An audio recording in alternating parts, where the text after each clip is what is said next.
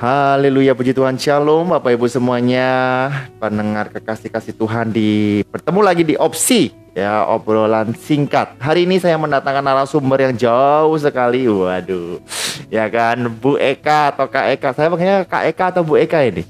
Kak Eka aja. Kak Eka ya Biar kelihatan muda. Biar kelihatan muda Haleluya Apa kabar Kak Eka?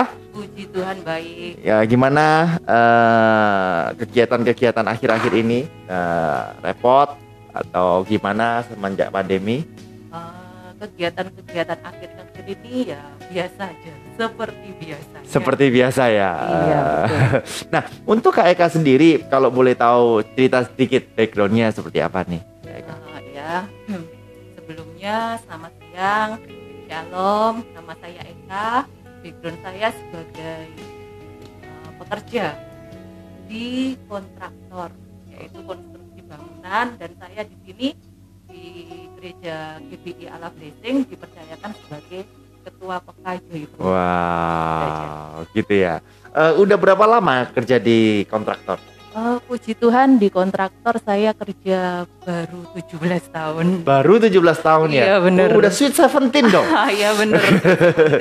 Eh, gimana Se- sebelum pandemi dan sesudah pandemi apa yang dialami karena kan banyak pada saat pandemi ini terjadi banyak yang belum tikar banyak yang mengalami kesusahan banyak yang di PHK juga dan sebagainya. Nah bagaimana dengan perusahaan puji Tuhan di perusahaan saya sebelum pandemi dan setelah pandemi ini sampai dengan sekarang eh, seperti biasa juga.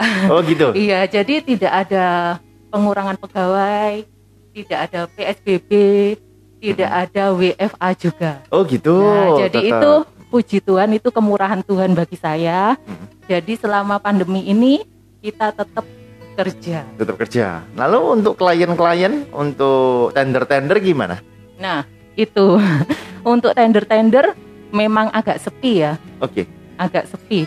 Semua orang ngomong sepi, sepi, sepi kayak gitu. Tapi puji Tuhan saya mempunyai uh, pimpinan yang luar biasa juga.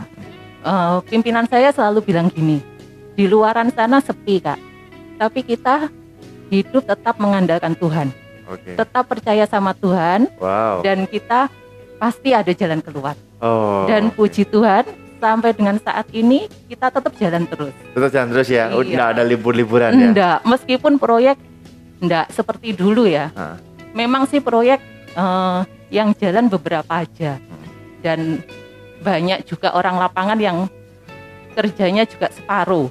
Enggak enggak lembur Nggak maksudnya. lembur, oke, Heeh. ah. Nah, tapi kita tetap jalan dan Tuhan memberkati di mana Hmm. saya bekerja. Hmm.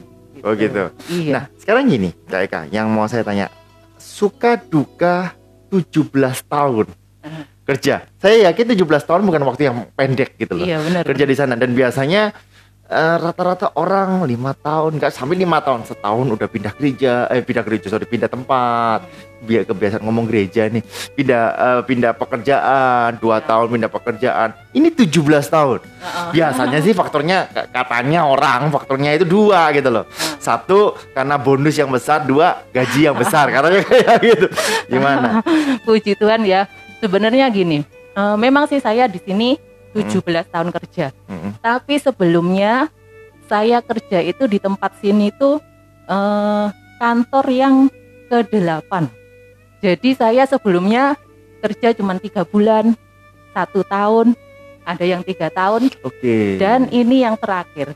oh gitu. karena- Mm-mm. Kenapa saya bertahan di sini? Karena ini saya yang minta sama Tuhan. Oh gitu. Jadi saya terakhir kerja sebelum di kontraktor, Hmm. saya bilang gini Tuhan, aku sudah capek pindah-pindah kerja. Saya pengen kerja di ekspedisi atau kontraktor. Nah, saat saya berdoa, dua-duanya diterima pas ngelamar pekerjaan. Oke. Saya juga ini ya agak bimbang, Ah, agak bimbang karena yang kontraktor diterima, ekspedisi Diterima. Oh, Oke. Nah, dan dalam waktu yang bersamaan, hari yang bersamaan pula, Hmm. akhirnya saya doa Tuhan, saya harus ambil yang mana. Nah, terus akhirnya eh, dengan pertimbangan-pertimbangan dan tentunya doa juga sama Tuhan, Hmm. terus saya ke ekspedisi dulu Hmm. ternyata di sana kalau ada kapal sandar harus lembur Kapal sandar, oke. iya kapal Hmm. sandar kan nggak tahu Iya, iya, iya. jamnya Jamnya nggak tahu. bisa terus akhirnya saya oh ya saya pikirkan dulu Hmm. gitu terus akhirnya saya eh, ngambil yang di kontraktor ini nah nggak ada wawancara yang apa ya yang spektakuler cuman gini Eka kamu bisa komputer dan sudah pengalaman kerja iya pak ya sudah besok langsung masuk kerja Oke, oke. jadi itu yang menjadi alasan saya kenapa bertahan sampai sekarang Ah, Oke, wah luar biasa. Jadi memang eh, minta, sama Tuhan. sama Tuhan iya, ya. bener. Seka- kalau boleh tahu ini Kak Eka posisinya sebagai apa nih sekarang di kantor? Oh, Bagian semuanya? saya bagian umum. Oh, bagian umum. iya benar. Berarti semua semua di handle ya? Iya bisa dia. Eh, kalau saya nggak salah ingat juga Kak Eka kan juga ada tim juga ya Iya, untuk yang eh, untuk yang bisa ngontrol gitu. Iya, nah, gimana suka duka mengontrol manusia ini? Nah itu kembali lagi. Iya. Eh, kebetulan saya bekerja di sini orangnya itu juga lama-lama. Ada yang lebih dari saya, Oh, ber- lebih dari 17 tahun juga ada. Jadi di situ kita sudah kayak saudara ya. hmm, Sering berantem pasti. oke. Apalagi kita di dunia keras. Mm-mm. di lapangan juga panas kepanasan, hujan kehujanan. Ya. Tapi di situ eh, saya di situ bukan suatu kebetulan kalau anak Tuhan sendiri. Hmm. Dan di situ saya selalu menularkan kasih, Hmm, hmm, menularkan sukacita. hmm. Jadi setiap saya eh, emosi atau sudah nada tinggi, Mm-mm. itu pasti saya harus mengendalikan diri saya Mhm, sendiri. mhm, mhm. Nah itu akhirnya sampai sekarang pun ya seperti keluarga. Oh, chemistry-nya udah dapat lah Iya, ya. bener. Iya, bagi yang nggak tahu, para pendengar mungkin karena mendengarkan suaranya aja. Kak, Kak Eka ini orangnya keras. Ya, Oh, lembut maksudnya- ya. Oh, keras, orangnya keras. Maksudnya gini, keras kepada prinsip. Iya, ya, bener. tetapi kalau udah kenal, eh, orangnya memang riang. Ya, Iya. memang harus kenal ya. Iya kalau nggak kenal, cuman ngelihat aja nggak seru ya. Betul. Oke, 17 tahun, waktu yang panjang. Nah, eh, untuk tender-tender, apakah ada pernah mengalami kayak bayarnya terlambat gitu dan sebagainya? Nah. Apakah itu termasuk termasuk Kak Eka yang istilahnya yang berusaha mengingatkan atau gimana? Ya, untuk tender sebenarnya gini, kita kontraktor itu tidak mengerjakan punya orang lain, tapi eh, pimpinan saya eh, bekerja sama sama adiknya. Jadi untuk ownernya itu Mhm. yang beli lahan, yang memasarkan itu adiknya sendiri. Oh gitu. Iya, Iya, sedangkan iya, iya. pimpinan saya itu sebagai kontraktornya. kontraktornya. Iya, jadi saya paling handle-nya ya supplier-supplier cari barang. Nyari barang. Iya. Eh, nyari barang berarti sebenarnya Kak Eka yang bag- bagian ngutang berarti ya? bukan Betul. bukan diutangi tapi bagian ngutang, bagian minta Iya. uang kanan Iya, kiri dan pinjam dan bener. sebagainya. Nah, Eh, itu gitu supplier supplier gimana di masa pandemi gini? Apakah memang eh, perusahaannya Kak Eka ini yang ngambil barang paling banyak atau bagaimana atau memang tidak terganggu sama sekali di bagian pembangunan bangunan ini? nah untuk supplier-supplier sendiri di masa pandemi ini selalu bilang gini, "Ehm, sepi bu, sepi, ayo order-order kayak gitu. Oke. Saya selalu bilang gini, jangan ngomong sepi, Ah. karena berkat Tuhan itu sekecil apa pun yang kita terima dan kita bisa bersyukur Mm-mm. itu ya berkat Tuhan. Amin. Jadi Betul. jangan bolak-balik ngomong sepi. Jadi orang-orang eh, sampai dengan saat ini tidak ada yang berani ngomong saya sepi bu, ayo tahu ambilin ambilin, tidak berani gitu. ha. Cuman mereka eh, kalau dulu kita bisa bayar mundur Ha. sebulan dua bulan gitu ya. Ha. Sekarang pasti minta cash. Oh, saya pikir setahun gitu. Oh, minta cash. Nah, iya. Tapi perusahaan nggak ada masalah pembayaran cash. Perusahaan tidak masalah, cuman kita harus kontrol ya, kontrol keuangan juga. ya, betul. Jadi saya juga harus ngontrol. Misalkan eh, kita kan ada beberapa proyek. Ya. proyek kita juga puji Tuhan lumayan besar. Hmm, hmm. Jadi saya harus eh, untuk proyek ini harus membutuhkan dana sekian. Hmm. Untuk proyek ini sekian. Untuk proyek ini sekian. Hmm. Jadi nanti pimpinan juga harus ini apa? eh, tanya, tanya sama saya. Oh. Gitu loh. Untuk ini jangan dulu, Kak. Nanti saya gimana ngaturnya? Kadang kan orang lapangan minta cepet-cepet barang datang. Ya pasti. ha. Sedangkan bos kadang, Kak, dananya masih kurang. Ah, Oke. Tapi saya selalu gini Tuhan, eh, saya percaya di sini ada anak Tuhan Hmm, yang selalu berdoa. hmm. Pasti Tuhan kirimkan dana. Ya itu mujizat demi mujizat itu terjadi. Hmm, Kayak wow. bos saya kapan hari bilang gini, Kak, mungkin dana ini cuman untuk tiga bulan habis. Hmm. Tapi selama pandemi sudah setahun lebih, Hah? ya ndak habis-habis. Wow, nggak keren. tahu dari mana gitu loh. Iya iya ya puji Gitu. Tuhan. Wah sering-sering doa kak, kak Eka supaya nggak pernah habis. Iya bener. Oke, eh, sekarang gini, eh, kak Eka kan aktif pelayanan juga, Iya. aktif puji dalam gereja di KB Keluarga Blessing dan juga ketua PK, ya ketua Puji sel Tuhan. kita. Nanti Iya. di episode kedua kita akan ngobrol mengenai PK. Eh, bagaimana kak Eka bisa menjadi garam dan terang di dunia Ya. pekerjaan, entah di supplier atau mungkin pada saat kunjungan.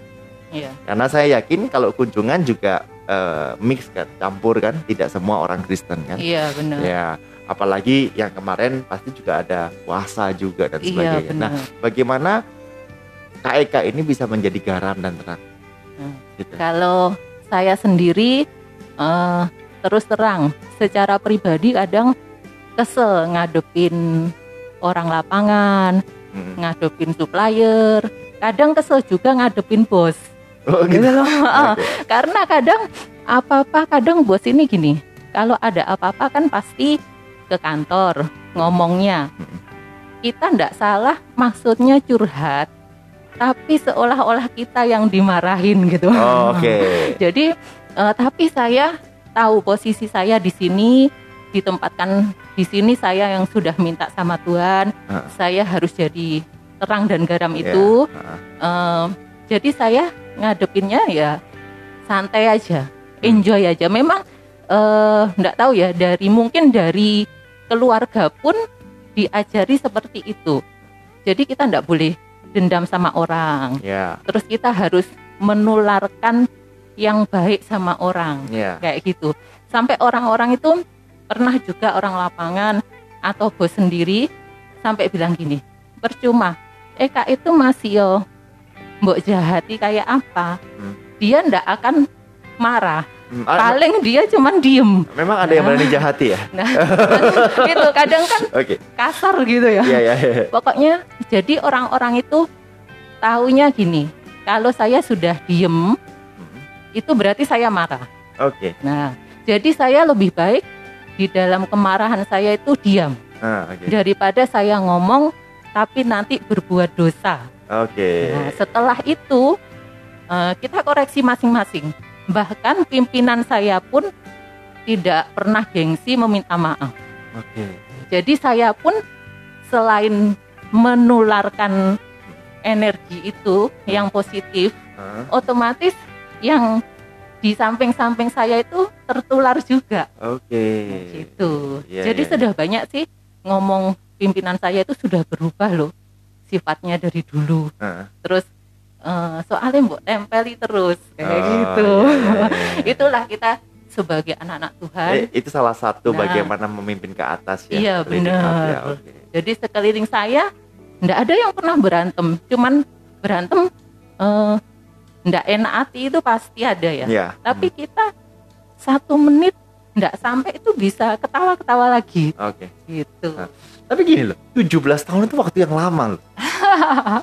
Pasti ada percekcokan yang membuat kita marah, Hmm. dongkol, kecewa, Iya. entah itu dengan bos atau rekan kerja. Iya. Nah, eh, mungkin oke yang membuat bertahan adalah karena calling panggilan karena KEK Iya. yang minta. Bener. Tetapi apa selain itu?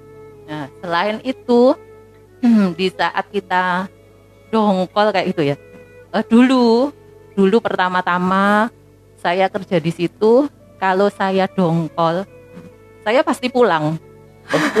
Iya bener, Oke. pulang. Jadi pulang tanpa pamit. Oke. Ya itu jadi eh, masih kekanak-kanakan gitu ya. tapi orang sudah biasa. Tapi dengan berjalannya waktu ya, kayak eh, keluarga. Jangankan orang lain, keluarga aja yang dalam satu rumah pasti ada percekcokan. Betul. Tapi kita berpikir ini, ini keluargaku, ini darah dagingku. Jadi kita jangan sampai berantem. Nah, di kerjaan pun di situ saya berpikir gini. Ini tim saya. Saya harus kerja tim. Misalkan mereka ndak ada saya, ndak bisa jalan. Hmm. Saya ndak ada mereka, juga ndak bisa jalan. Saling membutuhkan Nah, ya. jadi saling membutuhkan, saling melengkapi dan misalkan eh, bos marah gitu ya. Anak-anak kan pasti gini. Mangkel aku sama bos Mbak gini. Sudah ndak apa-apa. Dia yang gaji kita, Hmm. dia butuh kita, Hmm. kita butuh Iya. bos. Oke. Nah, jadi kita ngalah aja. Undang-undang bos kan bos selalu benar. Iya iya iya betul betul betul betul. Jadi eh, kalau kita ngalah, pasti akhirnya eh, beliau itu bisa luluh gitu loh. Oke. Iya iya. Dia iya. apa-apakan eh, orang yang tertinggi kan kebanyakan tidak mau ngalah. Betul. Tapi betul. kalau kita, Apalagi minta maaf. Ya, bener. Mhm. nah, jadi kalau kita ngalah, bos pun tidak gengsi minta maaf. Oh iya, tadi aku salah gini-gini. Hmm. Gitu. Tapi gini, tadi saya mendengarkan eh, Kak Eka bilang kan eh, ada yang justru kerja yang lebih lama daripada Kak Eka. Iya benar. Berarti kan kalau Kak Eka 17 tahun, mungkin dia 18-19 tahun. Iya. Eh, apakah ak- ada pendatang-pendatang baru, karyawan-karyawan baru? Nah, Kalau biar- karyawan baru eh, pernah sebelumnya pernah Em, pimpinan kan selalu bilang gini, kamu perlu temen kak. Oh iya saya ndak ngatasi. Tapi setiap kali ada karyawan baru, pasti apa ya membuat kita itu tambah stres. oh ya pasti, pasti dong. Nah terus anak Bener. baru kan membuat stres memang. Kalau kita Iya. punya anak itu kan membuat stres. Terus- Bener. Nah itu eh kita karena proyek ya, kan anak baru itu eh, misalkan ini ngomong karena sesama cewek aja ya, Hmm. admin ditempatkan satu admin satu admin di proyek itu pasti ribut Hmm. karena cowok-cowok semua ada cewek Oke. gitu loh. Jadi eh, setiap ada karyawan baru kita pusing ya, pusing terus bos itu bilang gini, "Eh, mau ngeluarkan itu gimana caranya? Sebenarnya menurut saya eh, kalau mau ngeluarkan karyawan yang ndak cocok gitu ya, ya sudah keluarkan aja. Tapi bos saya ini punya hati nurani mas ya. Oke. Nah, akhirnya dengan jalan Tuhan sendiri, saya pun bilang Tuhan, aku ndak ndak sama orang ini chemistry-nya ndak ada. Bahkan ada yang setahun dua tahun itu em, kerjanya cuman main game Oke. Ah, apa. Ya ya. ya. Nah, itu tahu-tahu ya, ndak tahu Tuhan sendiri dengan caranya orang itu keluar-keluar sendiri. Oke. Gitu. Jadi kita cukup diam aja, cuman Ah. ngomong aja sama Tuhan, Ya ya ya ya. ya, ya. gitu. Tapi ada nggak yang pendatang baru juga yang cocok? eh ada juga tapi orang lapangan ya. Oh lebih ke orang lapangan. orang lapangan. Kalau orang lapangan kerjanya kan memang bener-bener maksimal. Ya, ya. Tapi Ka- kalau orang kantor kan kadang ini kurang. kalau admin memang agak susah transisinya. Iya bener. Nah, cuman eh harus dipersiapkan juga. Iya. Cuman ya otomatis yang tadi Kak, Kak Eka ngomong satu chemistry-nya mesti ada juga. Iya gitu. bener. Nah, kalau kalau datang hanya untuk main game ya Iya, Percuma, sia-sia bener, bener, gitu, ya kan? bener. eh mungkin terakhir nih sebelum kita tutup podcast ini yang pertama eh, untuk Kak Eka sendiri untuk kepada teman-teman yang sedang kerja di sana mungkin eh, yang sudah 13 tahun, yang 14 Yap. tahun, 15 tahun ya atau mungkin juga yang belum mendapatkan pekerjaan deh Iya. ya kan untuk mau masuk pekerja. Kadang kan orang mau masuk kerja ini gini loh. Waduh, nanti ya kan rohani dulu kan ya. Kalau Ya, ngomong ya. sama saya rohani, aduh nanti minggu nggak bisa ke gereja. Hmm. Ah, ih, aduh nanti padahal minggu ibadah banyak gitu loh. Iya, Ya kan? benar. Ah, aduh nanti nggak ada istirahat. Aduh nanti aku capek. Aduh aku nanti gini, dan sebagainya. Nah sehingga banyak pilihan-pilihan itu sehingga mereka nggak mau kerja. Iya. Nah mungkin ada kata-kata dari Kak Eka nih supaya Hmm. mereka mau take action. Nah, Nah seperti itu. kalau menurut saya, eh, bagi saya pribadi, pekerjaan itu juga yang sudah Tuhan berikan ya. Jadi kita kerja benar-benar minta sama Tuhan. Hmm. Jadi apa pun yang terjadi di kerjaan kita, kita patut bersyukur gitu loh. Eh. Jangan banyak alasan. Karena apalagi hari-hari ini Mm-mm, banyak orang yang berhenti kerja di Betul. PHK Betul. terus banyak orang yang butuh pekerjaan. Jadi kita harus setia dalam perkara-perkara yang kecil. Yes. Pekerjaan apa pun itu, kalau kita melakukannya dengan sukacita, Mm-mm. itu semuanya akan menjadi mudah. Itu aja. Oke. Jadi jangan sia-siakan apa yang sudah kita miliki. Ya, Semua pasti mulai dari yang kecil. Iya betul. Ya, enggak ada yang tiba-tiba jadi direktur itu ada. benar, benar. Harus dari yang kecil, setia dalam perkara kecil, konsisten, tunjukkan potensimu, Yap. maka engkau akan diberikan percaya kepercayaan yang besar. Iya betul. Oke, thank you Eka atas Ya, sharingnya. Ya, ditunggu untuk podcast yang kedua. Oh, Eh, thank you teman-teman semuanya yang udah mendengarkan. Sekali lagi GBI Keluarga Allah Blessing eh, mengucapkan terima kasih kepada semua para pendengar-pendengar. Saya undang Bapak Ibu, bagi Bapak Ibu yang belum berjemaat dapat menghadiri ibadah kita di Jalan Tegal Sari nomor 60 yang diadakan dalam tiga kali ibadah yaitu jam 9, jam 11 dan juga jam 5 sore.